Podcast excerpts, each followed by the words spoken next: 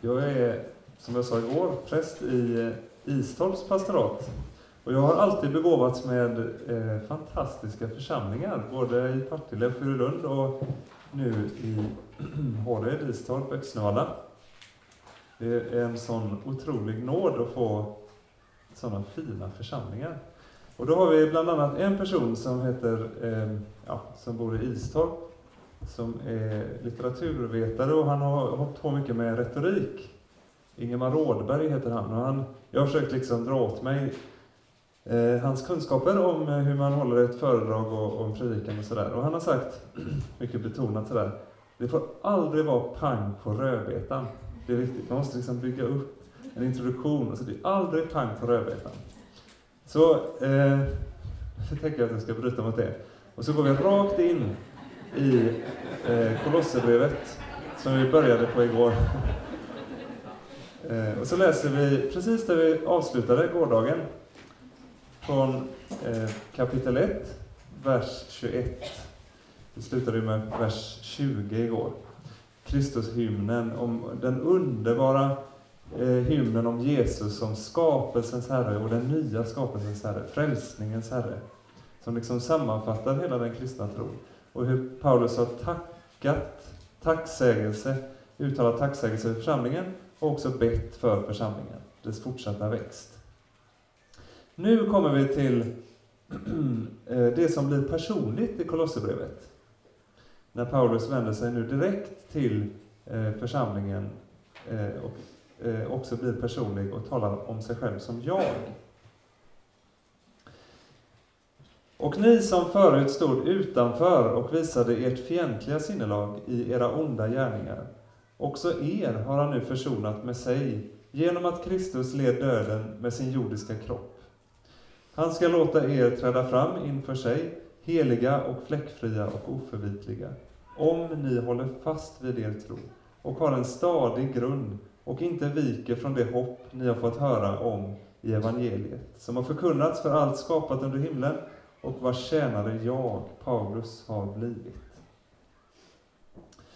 Så den väldiga gärning, Kristusgärning, som Paulus här har beskrivit och som anknyter till någonting kolosserna kan, en, en hymn de eventuellt kan och sjunger ofta, eh, den har också ni blivit indragna i, säger nu Paulus. Det som hände med Jesus, det hände för länge sedan. För oss är det ju snart 2000 år sedan. Där blev hela skapelsen försonad, också jag och varje människa. Men hur blir det mitt? Alla människor befinner sig före tron, det är en tanke hos Paulus, före tron, före dopet och tron, så befinner sig alla människor mellan Adam och Kristus. Alltså det är inte så mycket bara tid det handlar om, utan också ett tillstånd. Ordagrant så står det här, ni var bortkomna, stod utanför. Ni som förut stod utanför. Och denna eh, alienation eller eh, detta främlingskap, eh, det står i passivum. Det är alltså, den är gjord av en främmande makt. Människan är bortlurad, vilseförd och har då blivit fiende till Gud. Jämför Romarbrevet 1 har jag skrivit här, det ska vi inte göra nu, men det kan ni jämföra med. Också er har Gud försonat med sig det är vers 22. Också er. Nu ser ni hur, hur Paulus har Kristus för ögonen hela tiden i det han skriver. Det enda jag ville veta av när jag var hos er, säger han till, när han skriver till korintierna, det var Jesus Kristus, den korsfäste Kristus. Det enda jag ville veta av, det var den korsfäste Kristus. I hymnen som vi läste igår så betonar Paulus att ni är försonade för länge sedan, eh, utan någon hjälp av någon människa, eh, utanför oss på ett fullkomligt sätt. Och genom tron gäller detta er. Och tron, detta ord, Eh, som är enormt rikt av innehåll och som för en människa av mitt eget hjärta förändrar hela min livssituation. Det förflyttar en enskild människa från Adam till Kristus. Genom att tro, förtrösta på Kristus, på hans kors, på hans nåd, på hans kärlek, omsorg, blir vi alldeles gratis frälsta. Och sen använder han tre ord för eh, kolosserna, som vi också får ta till oss. Han ska låta er träda fram inför sig, heliga, fläckfria och oförvitliga. Heliga känner vi igen, det sa han precis, det var så han började, till de heliga i Kolosse. Och då, apropå en fråga igår, eh, här står ju våra bröder som lever i tron på Kristus. Och många av er har säkert hört det, men ordet bröder, det är faktiskt Eh, ett könsneutralt ord. Det är, också, det är samma i hebreiskan faktiskt. Ett, ett verb på hebreiska, om jag riktar mig till du, är olika om du är en man eller en kvinna. Då uttalar man det på olika sätt. Men är det fem personer och eh, fyra är män och en är kvinna, då, då säger man ni i maskulinum. Förstår ni? Och det är samma här med, med grekiskan. Så säger bröder, och vi kanske egentligen rättare skulle översätta det syskon. För vi har ju faktiskt ett könsneutralt ord för bröder och systrar. Men så säger han att ni alla är heliga. Det är ett ord som kopplas till templet i Gamla Testamentet. I Gamla Testamentet är alltid, det är bara det som tillhör templet, det som tillhör Gud i yttersta mening, som är heligt. Och Rosenius skriver att det är ibland vi eh, missuppfattar ordet helig och så tänker jag, kan jag vara helig? Och så blir vi liksom på något vis eh, lite ödmjuka inför ordet. Så tänker jag är inte helig. Det borde ju vara något helgon som Birgitta, den heliga Birgitta eller Franciscus eller Moder Teresa eller så. Då säger Rosenius i en av sina dagbetraktelser, jag vet inte om någon av er läser dem. Ja, det är en missuppfattning. I Nya Testamentet kallas en kristen för helig. Och det är för att Jesus är helig.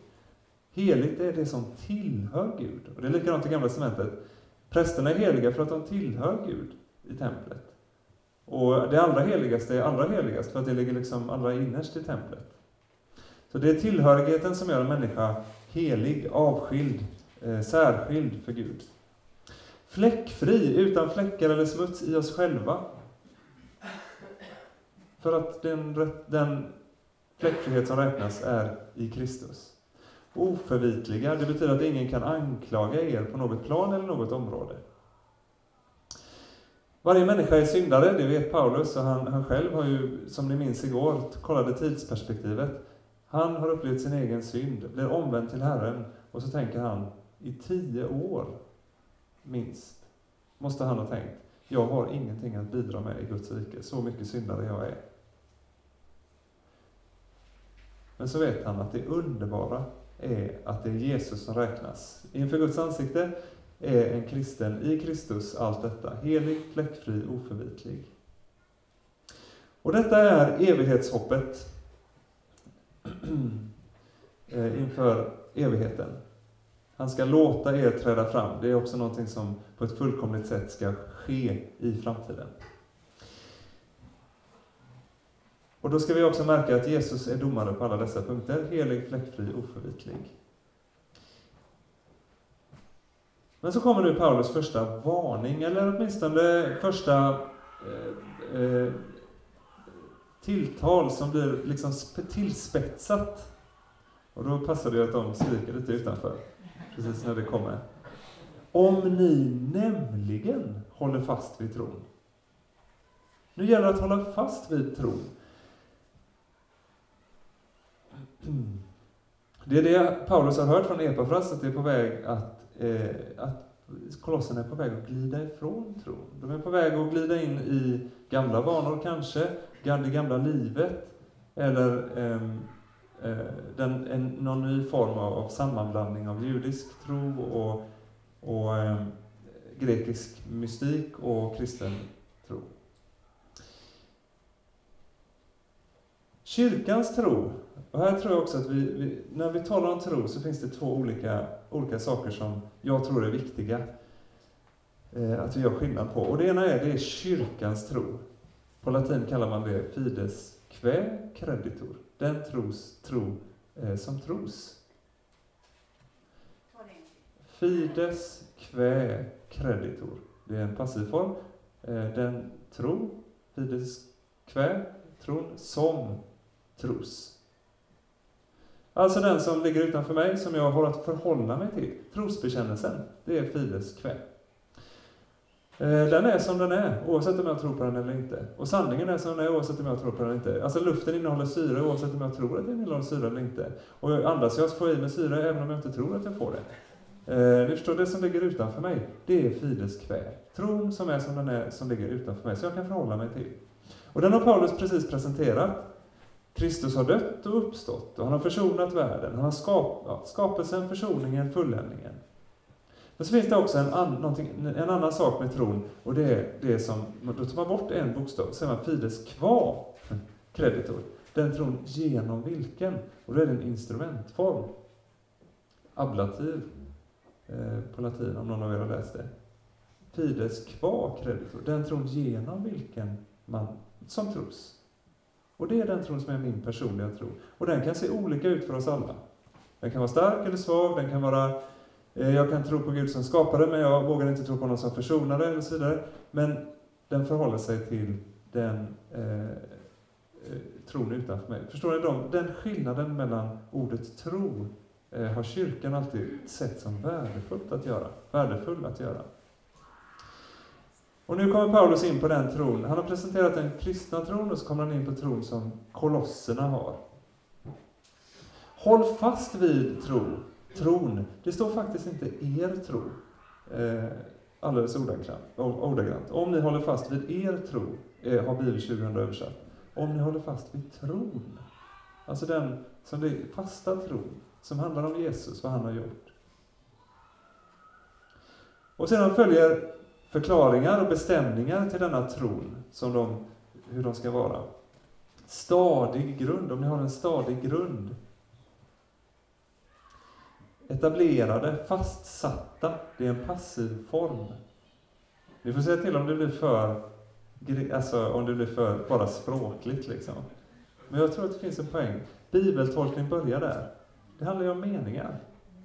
Språkliga meningar. Vem är subjekt? Vem är objekt? Vem är predikat? Eller vad, vad är predikatet?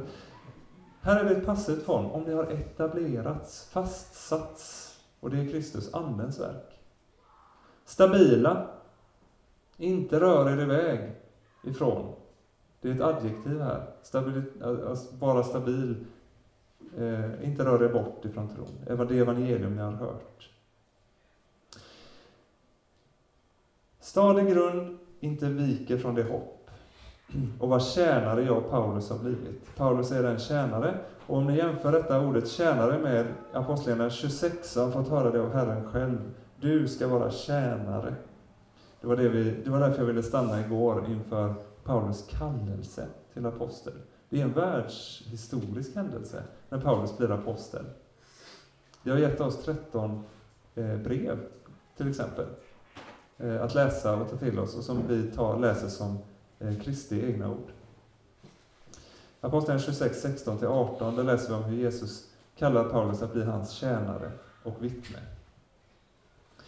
Det är inte exakt samma ord på grekiska, men, men det är ändå samma eh, innebörd. Då går vi vidare till Paulus personliga vittnesbörd om livet i Kristi tjänst. Eh, för nu blir han, han och Timoteus, som ni minns, har skrivit tillsammans. Eh, nu vill Paulus berätta om sin egen tjänst, och då är vi vers 24 till 29. Nu gläder jag mig över att få lida för er. Vad som ännu fattas i Kristi lidanden, det lider jag i mitt eget kött, för hans kropp som är kyrkan. Dess tjänare har jag blivit, enligt det uppdrag som Gud har gett mig för er skull, att låta Guds ord nå sin fullbordan. Detta är den hemlighet som har varit fördold i alla tider och släktled, men nu har uppenbarats för hans heliga. Gud ville låta den, dem veta vilken härlig skatt hedningarna har i denna hemlighet. Kristus finns hos er, hoppet om härligheten. Honom förkunnar vi genom att vägleda alla människor och undervisa dem alla med all vishet för att kunna föra fram alla som fullvuxna i Kristus. Det är för detta jag strävar och kämpar med den kraft som han så mäktigt låter verka i mig. Här ser ni, eh, kyrkan som Kristi kropp. Alltså, tänk, Paulus har upplevt det själv. Han har förföljt Kristi kropp och han har hört Jesus säga Eh, han har sett Jesus som Hesekiel såg Kristus i, i, alldeles i början av Hesekiels bok. Eller Johannes såg den strålande Kristus i Uppenbarelseboken på ön Patmos. Eller hur faktiskt ja, eh, eh, de tre på förklaringsberget fick se Kristus strålande förhärligad, förklarad. Så har Paulus fått se Jesus, den gudomlige eh, eh, him, himlen, ah, himlens allhärskare. Och så har han fått höra Jesus säga, tänk nu, vad är det Jesus har sagt till honom? Inte ”jag älskar dig” eller något sånt som du gärna vill höra Jesus säga, utan han säger ”Saul, varför förföljer du mig?” Och Paulus svarar inte, men vadå, jag förföljer bara en massa konstiga kristna som har fått allt om bakfoten. Han säger, vem är du Herre? Och sen säger han, det är Jesus som talar här. Och jag förföljer hans kropp. Och här kommer han tillbaka till detta. Och så säger han, jag gläder mig över att få lida för er. Lidandet för Kristus och spridandet för Kristus hänger ihop, märker vi detta, dessa versar. Paulus gläder sig. Det är samma ord som änglarna i julnatten som gläder sig och sjunger Ära vare Gud i höjden. Saliga är ni när man skymfar och förföljer er, säger Jesus i bergspredikan och på allt sätt förtalar er för min skull, gläder och jubla, er lön blir stor i himlen. Ni ser, det här är någonting Jesus redan har, redan i sin jordiska mänsklighet har berättat för lärjungarna som kommer att hända dem, och Paulus får nu uppleva det. Och så frågas, nu säger ju ändå Paulus något konstigt här, vad som ännu fattas i Kristi lidanden. Är inte lidandet klart? Jo, det är det. Det har ju Paulus precis eh, förklarat för oss genom hymnen här. Och, och han kommer att komma tillbaka till det senare. Samtidigt har Jesus också förutsagt att ett visst mått av lidande, kom, lidande kommer också hans församling att tvingas utstå. Matteus 10, 16-25 kan man läsa. Eftersom, Jesus, eftersom kyrkan är så intimt kopplad till Kristus och Kristus fick lida för världens försoning, så kommer också hans församling att behöva lida i en värld fientlig mot Jesus. Och det är nyckelvers 25 i Matteus 10. Lärjungen ska vara nöjd om man får det som sin lärare och tjänaren om man får det som sin herre. Man ska vara nöjd om man får det precis som Jesus. Och Det är ju naturligtvis oerhört svårt, men jag är övertygad om att Paulus eh, är ärlig när han säger detta. Jag gläder mig över att få lida för er. Sen är det andra, alltså, vi, Kristi kropp som intimt förenad med Jesus kommer själv att få uppleva lidande precis som Herren. Och ordet som används är faktiskt inte det. Det ordet som används här för lidanden används aldrig om Kristi försoningslidande. Utan bara om det lidande som, en, som kyrkan tvingas utstå för att hon är en del av Herren själv, en, en del av Kristi kropp eller är Kristi kropp.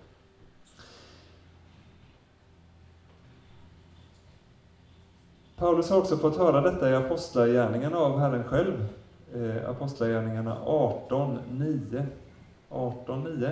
Var inte rädd, fortsätt predika. Eh, eller Apostlagärningarna 20, 23-24. Ni hinner inte slå upp, jag läser. Jag vet, säger Paulus, bara att den helige Ande i stad efter stad försäkrar att bojor och lidanden väntar mig. Men jag anser inte att mitt liv har något värde för mig. Jag vill bara fullborda mitt lopp och det uppdrag jag har fått av Herren Jesus Kristus, att vittna om Guds nåderika evangelium. Det är fruktansvärt starka ord av Paulus.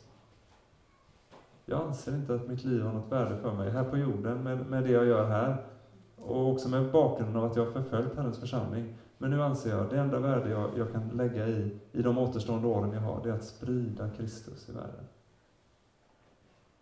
Han skulle väl ha räknats som någon slags freak idag. Men tänk, oerhört stort. Försoningen är klar, men budskapet ska nå alla folk. Och vi hade inte för församlingen i Jerusalem, det var faktiskt min den, eh, förre kyrkoherden i Istorp, Anders Brogren, som påminde mig om det. En del av er känner honom. Eh, hade inte kyrkan ett, blivit förföljd i Jerusalem, så hade kanske aldrig evangeliet spridits ut från eh, Jerusalem. Det hade aldrig nått världens yttersta gräns, Sverige. Eh, men nu eh, tvingades församlingen ut från Jerusalem. Stefanus stenades, Jakob dödades. Sen, det här om, om lidandet för Kristus, spridandet av Kristus hänger ihop med detta. Paulus har ett uppdrag att Guds ord ska nå sin fullbordan. Han vill sprida kunskapen om det som har skett genom Herren Jesus Kristus och få människor att se det. Och så skriver han om Guds hemlighet. Detta är en hemlighet som varit fördold i alla tider och släktled. Hemlighet, fördold, alla tider, alla släktled. Fyra gånger i detta brevet använder Paulus ordet hemlighet, en gång i vers, eh, kapitel 4 också. Guds hemlighet. Och vad är detta? Jo, Kristus finns hos er, hoppet om härligheten.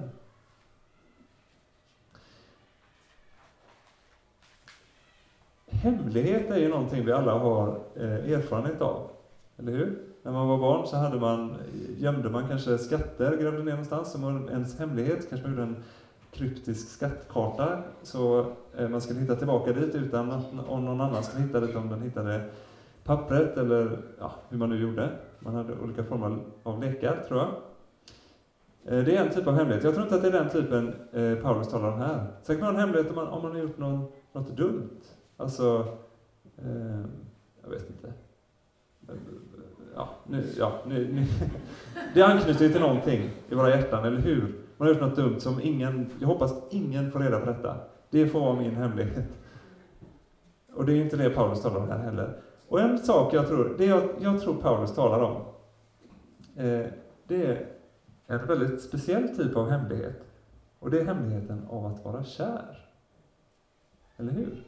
Det är ju en hemlighet man har. Det börjar med att man eh, ser någon, i mitt fall eh, Vendela då.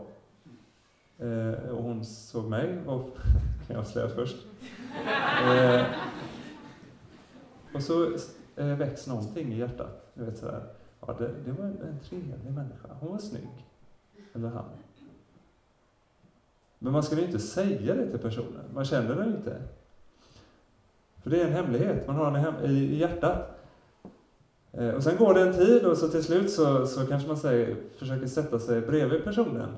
Eh, om man eh, ja, eh, Fika tillsammans eller så. Men fortfarande skulle man inte säga, du eh, förresten, jag tror jag kanske eventuellt är lite kär i dig. Det skulle man inte säga, för det är fortfarande en hemlighet. Och sen så umgås man mer och mer och man liksom bit för bit, lite i taget avslöjar vad det handlar om.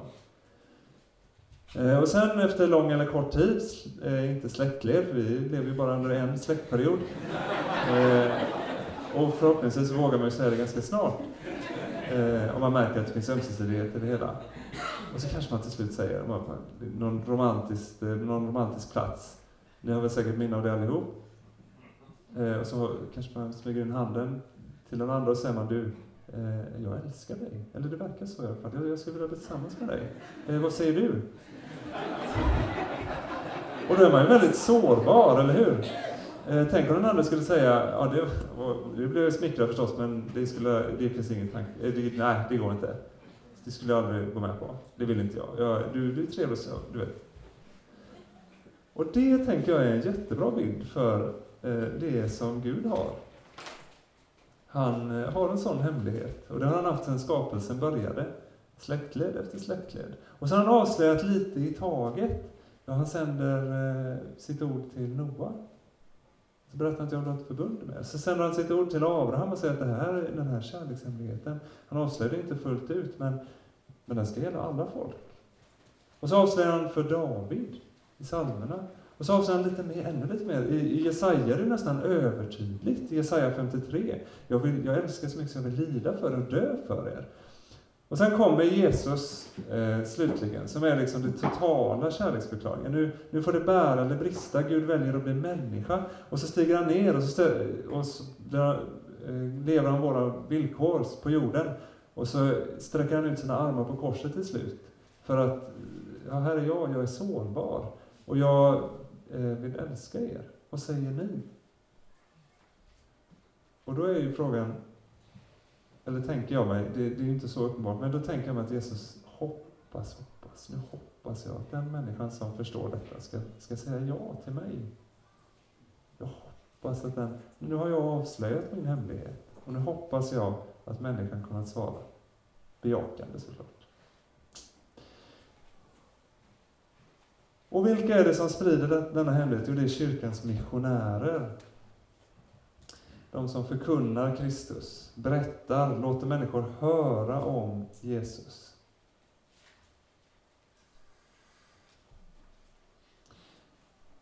Timoteus, Epafras, Paulus. Eh, och du har hört det från någon, kanske en förälder eller någon konfirmandlärare eller vad det kan vara. Så, det var kapitel 1. Nu är vi klara med kapitel 1. Eh, och vi har fortfarande tre kapitel kvar. Så är vi framme i kapitel 2. Och då har vi först eh, verserna 1 till 5. Paulus omsorg är det som föranleder hans varningar.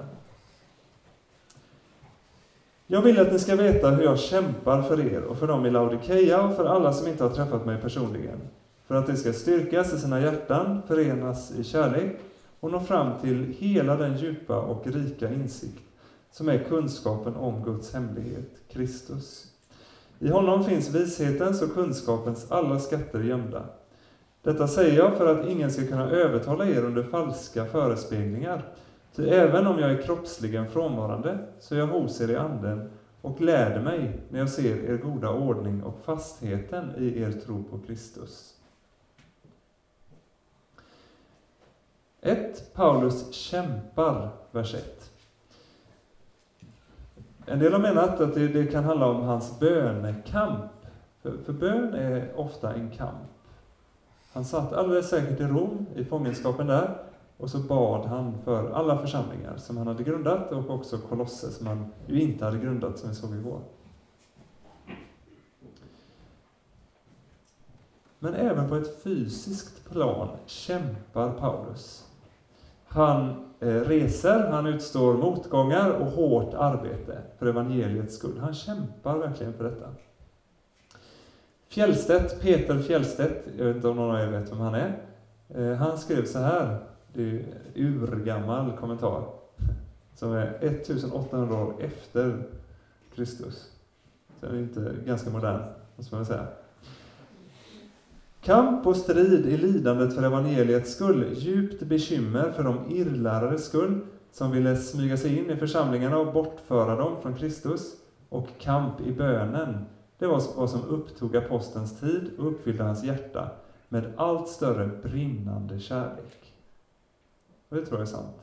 Kamp och strid i lidande och, och motgångar för evangeliets skull djupa bekymmer för alla de här församlingarna, som han, alla människorna han har träffat, som, som har fått eh, ta emot Kristus. Och så finns det irrlärare som vill smyga sig in i församlingarna och föra bort dem, som han ser det. Och kamp i bönen. Det var som fyller hans hjärta. Ett exempel på hur Paulus kämpade, det är i eh, grann... Ja, det är 16 mil mellan Efesus och Kolosse ungefär, något liknande.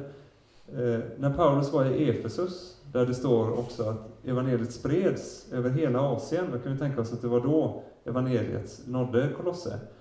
Då står det att Paulus, han, eh, jag vet inte om någon av er varit, varit i Efesus, det finns en stor föreläsningssal, möjligen var han där, eh, det finns utgrävt idag.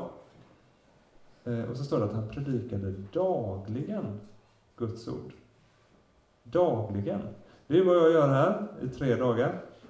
Och det har krävt en del förberedelse kan jag säga.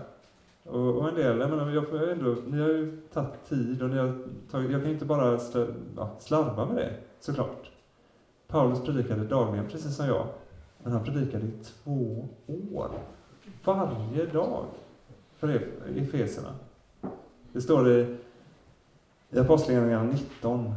Tänk vad, vilket nit Paulus hade för Guds ord, för att predika kunskapen om Jesus. Och någon har kämpat för att vi ska sitta här idag. Ganska hårt, faktiskt. Anskar, hur roligt var det att resa från Tyskland till Sverige? eh, ja, någon av er kanske håller med. Nej, men betänk, vildarna där uppe. Jag kanske blir halshuggen. Ska jag Nej, men han, han vill. Han kämpar. Botvid eller eh, Sigfrid eller allt vad de hette som, som kom hit för att sprida kunskapen om Jesus. Det är klart att det var en kamp. Det ska vi vara tacksamma för, att människor har velat det. Paulus kämpar jag, eh, i vers 1 här. Vers 2 och 3. Vi har redan talat om hemligheten, så det kan vi gå över rätt så fort. Eh, han vill att de ska styrkas i sina hjärtan, förenas i kärlek, nå fram till hela den djupa och rika insikt som handlar om detta, hemligheten Kristus. Visdom talade vi om också igår. Det finns en speciell betydelse av vishet i Bibeln, som Paulus... Eh, man ska lära sig att hantera Gud som skapelsens Herre. Eller, man ska leva sitt liv i njutning och kärlek och samtidigt förnuft och, och, och kunskap.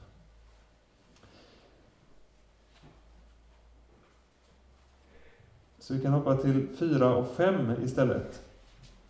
Paulus omsorg om församlingen. Detta säger jag för att ingen ska kunna övertala er under falska förespeglingar. För även om jag är kroppsligen frånvarande så är jag hos er i anden och gläder mig när jag ser er goda ordning i Kristus. Han har varit fängslad nu i Rom ett tag. Eh, ja, vet inte exakt hur länge. Det är ju inte daterat sådär precis exakt brevet. Men han är fängslad i Rom och så har han blivit orolig. Han har hört om det som hotar församlingen, han har inte varit där. Så, men, men ändå att han, det finns främmande läror. Och det är vad resten av, av kapitlet här kommer att handla om. Och han känner sig personligen närvarande i församlingen. Eh, och det är han. Jag vet inte om någon av er har varit utomlands och om ni då har känt, jag känner, eller om ni, om ni liksom, ni, ni är kristna förutsätter vi, och så kommer ni till en helt ny stad. Eh, och så funderar de, hur, hur ska jag få vänner här? Tänk vilken fördel man har som kristen. Att för, alldeles sannolikt finns det massa församlingar där, med bröder och systrar, som man bara kan gå till, som man inte har lärt känna än. Och här har vi Paulus, jag är kroppsligen frånvarande, men jag är hos er i anden. Vi, det är en kropp, en Kristi kropp.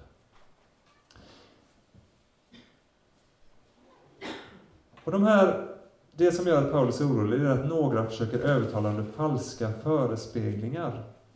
Falska förespeglingar. Men innan han kommer in på eh, varningarna så har han ju, som ni ser, eh, varit positiv till församlingen. Eh, han har varit glad över hur eh, god ordning de har. Och här återkommer han till det. Jag gläder mig när jag ser er goda ordning och fastheten i er tro på Kristus. Ni har tagit emot, när? I dopet, i tron. Och ni är fasta i honom. Nu, har vi, nu är vi framme i kapitel 2, vers 6 och från vers 6 till vers 23 så hänger det ihop eh, strukturmässigt på ett ganska enkelt sätt. Så jag tror faktiskt att vi hinner bli färdiga med kapitel 2 idag. Och det är helt enligt planen.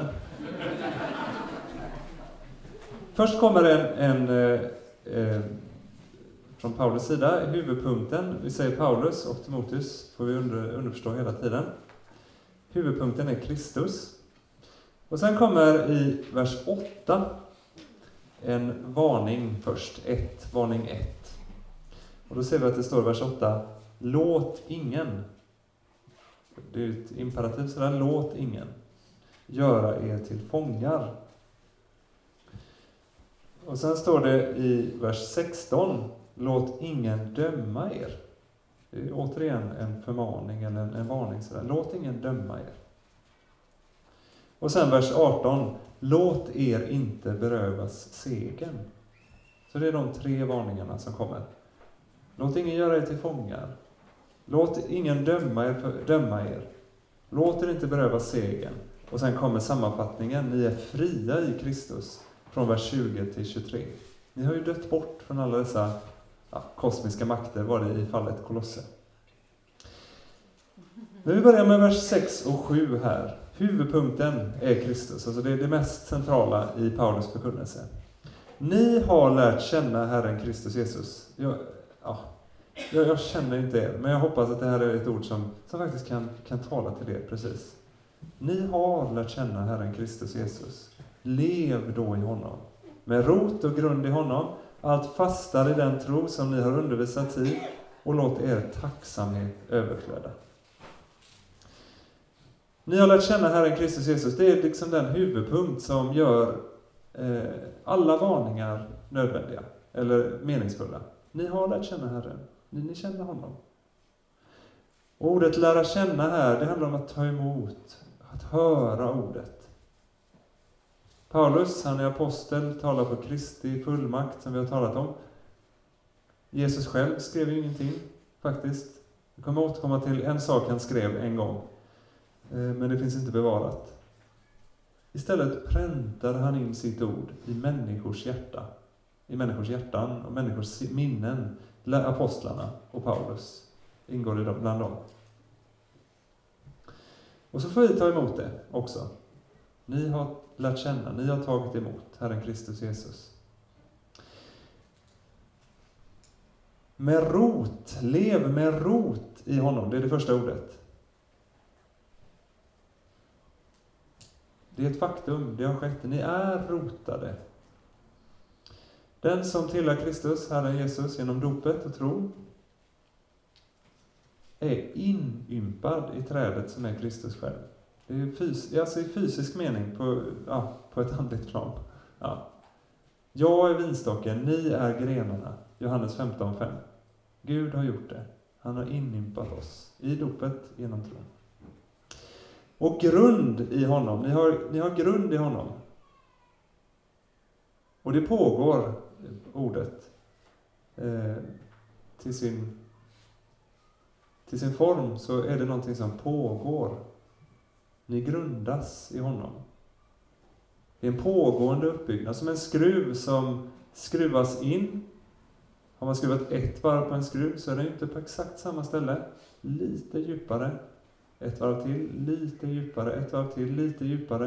Det är någonting som pågår. Ni grundas i Herren. Och här är kyrkans nådemedel. Bibelläsning, nattvard, dop, att, att eh, be. Då, då handlar Gud med oss när vi gör det. Då grundas vi i honom. Allt fastare i den tro ni har undervisat i. Mm. Den tro ni har tagit emot ska ni befästas i. Och jag tänker att det finns en poäng med, med förnuftiga utsagor om, om Kristus. Att vi, vi faktiskt, vi är olika lagda som människor. En del eh, är mer lagda åt, åt vilja, andra åt känsla, andra åt förnuft.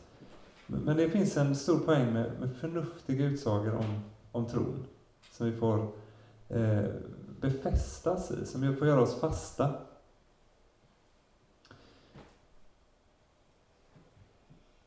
Eh, som handlar om, om läran. Och Gud ger detta också. Och sen kommer det första som, som vi ger, som alltså inte står i passivum. Det var en som kom oerhört bra och sa att det kan bli mycket eh, språkligt. Och det kan det bli, men all, alla, alla orden hittills har varit passiva ord. Alltså någon annan gör det, nämligen Gud, Anden. Nu kommer det första aktiva. Det, allting är particip här. De här fyra, rot, grund, fastare och tack. Och det aktiva är tacksamheten. Låt den överflöda.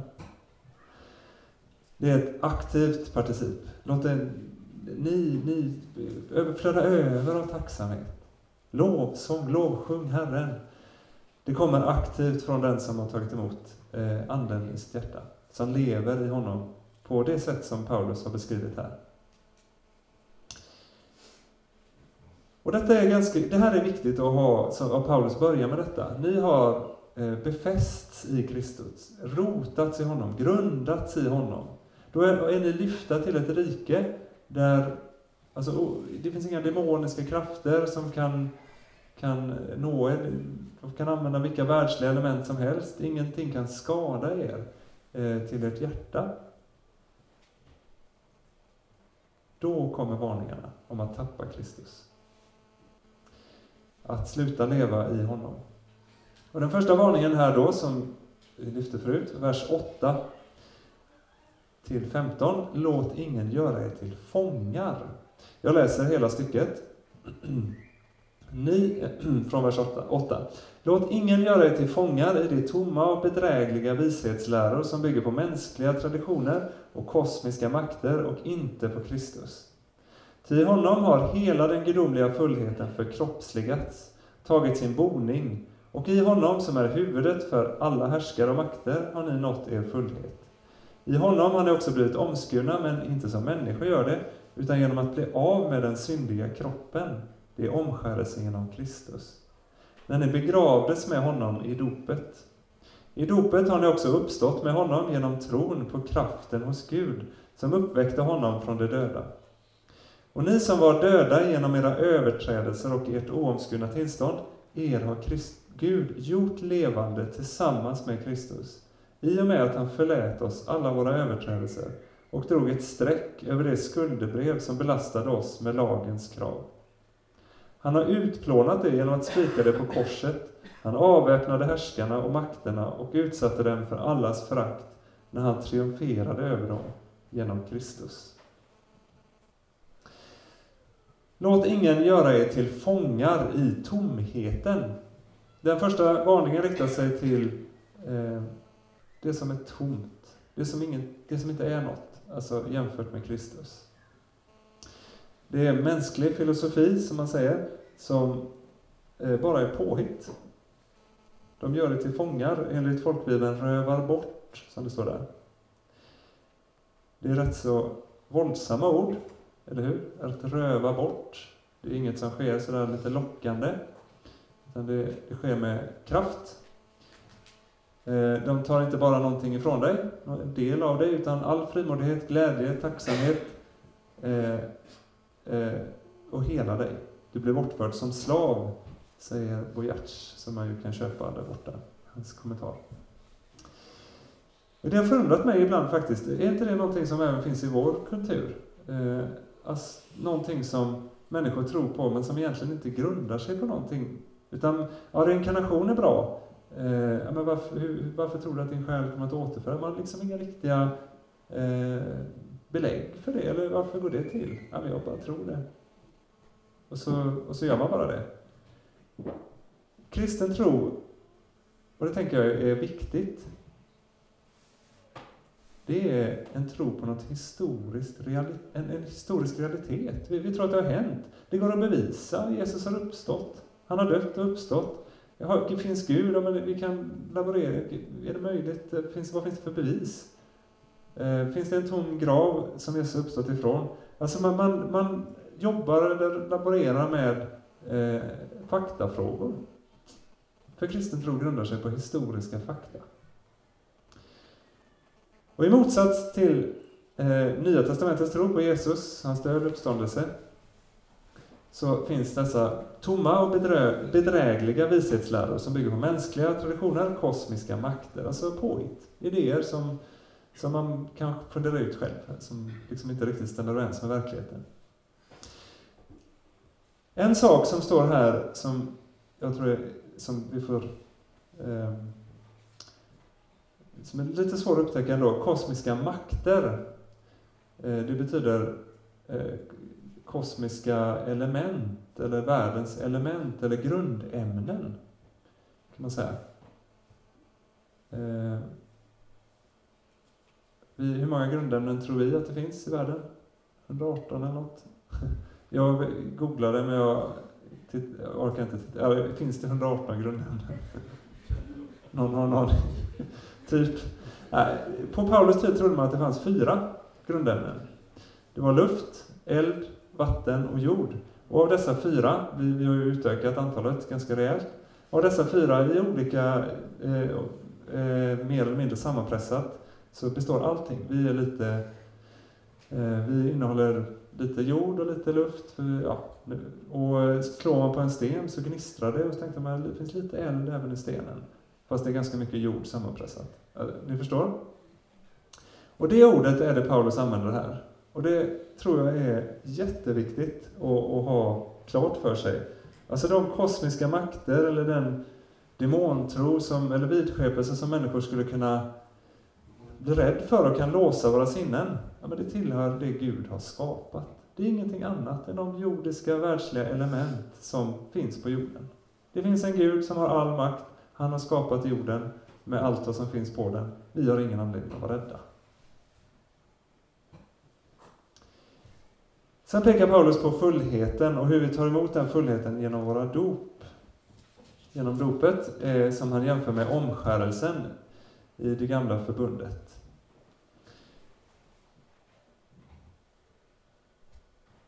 Eh, här är ju ett ställe som man gärna har velat lyfta fram hos eh, de som menar att barndop är rätt. Eh, omskärelsen skedde på åttonde dagen. Och här jämför Paulus omskärelse med dopet, som, och därför ville man gärna döpa barn före åttonde dagen tidigare, förr i tiden. Eh, men den stora poängen är inte barndop här, utan poängen är eh, ni har eh, döpts, och när ni är döpta så behöver ni inte bli omskurna. Det var en, en blandning av judisk eh, tro och grekisk mytologi, kan man väl säga som fanns i Kolosse.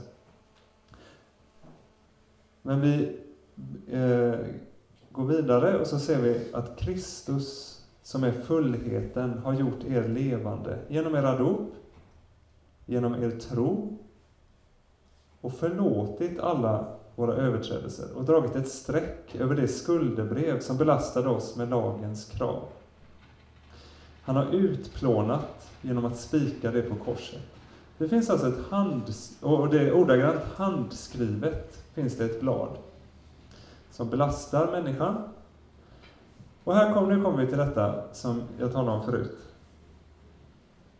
Eh, Jesus skrev ingenting med sin, sitt finger, eller sin, sin hand. Paulus säger här, här skriver jag med egen hand, så avslutar han Kolosserbrevet. Det är de texter vi har från Jesus via Paulus.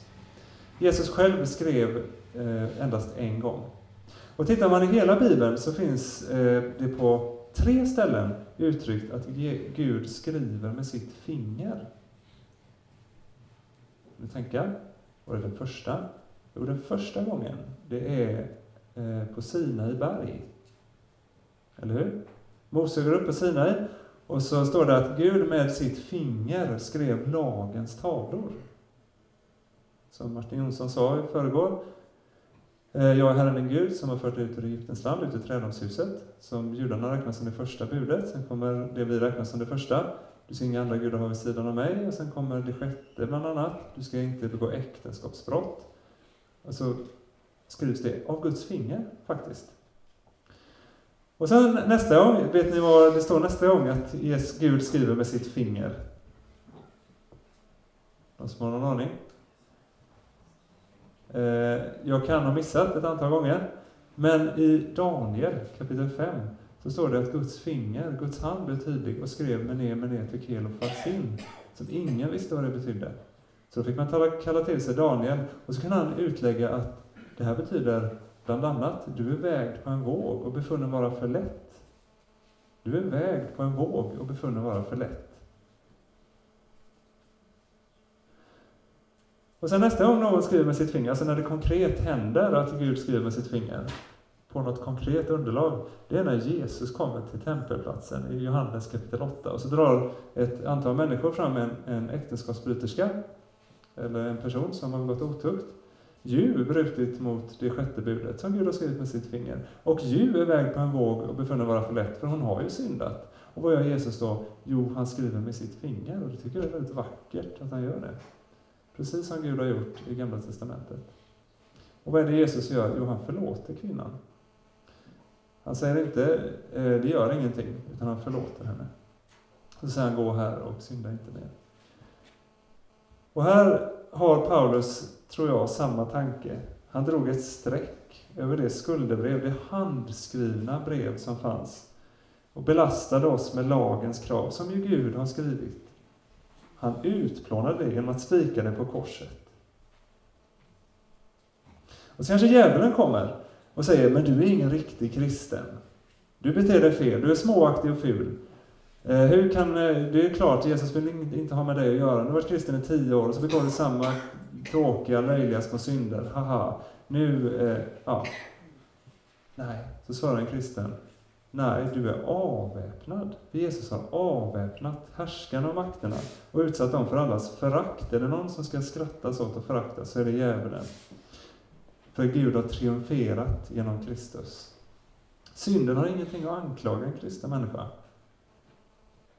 Bilden är av ett segertåg där Kristus, eh, efter, ett, efter en strid, där Kristus är segraren som har besegrat all synd och, och all djävul och allting. Krossat ormens huvud, som det står i, i Genesis, eller Första Moseboken 3. Alla onda makter är besegrade.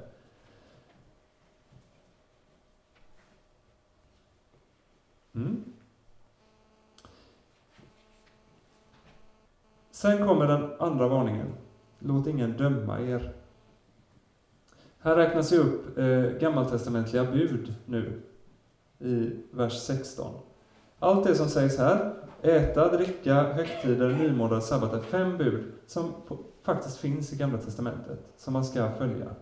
En kristen kan säga eh, att det är ingenting jag behöver följa, det är ingenting som frälser mig. Och då säger Paulus här, låt ingen döma er för att eh, eh det inte följer lagen. Och sen kommer låt ingen berövas, låt er inte berövas segern, vers 18 och 19. Och här handlar det om eh, de som hänger sig åt självförnekelse, ängladyrkan, fördjupar sig i sina syner, alltså verkar extra fromma, extra eh, asketiska, särskilt, kanske går upp jättetidigt på morgonen och ber och, och eh, äter ingenting under flera dagar i veckan och sådär. Eh, nej, men det, det, det, det, kan man väl göra om man vill, men det är ingenting som frälser mig. Och det låter ingen döma er om eh, Eh, låt er inte beröva segern genom, genom att liksom fångas i att någon kräver det av er. Och sen kommer konklusionen, nu går det fort känner jag. Vers 20 och 23. I Kristus är ni fria. Om ni med Kristus har dött bort från de kosmiska makterna, varför beter ni er då som om ni levde i världen och underkastade er påbud som låt bli, smaka inte, rör inte? Det gäller ju saker som ska förbrukas. Här återkommer detta ordet, eh, element som är grundelement i världen, upplösas och är bara människors bud och läror. Låt vara att det kallas vishet eftersom det ser ut som fromhetsövningar, självförnekelse, späkningar, förakt för kroppens behov. Så filosofins bundenhet i Kolosser står emot den kristna friheten. Så det är, och här emot både vidskepelse, som man kan ta i trä, man ska inte gå på avbrunnar, jag vet inte vad man sysslar med. Man känner som låser en slip. Alltså, nej, men Jesus är, har gjort oss fria. Så både vidskepelse och mänskliga regelsystem som man tänker sig frälser på, på någon slags egen hand. Men se till att be fem gånger per dag så blir du frälst. Ja, men det är Jesus som är salighetens grund, ingenting annat.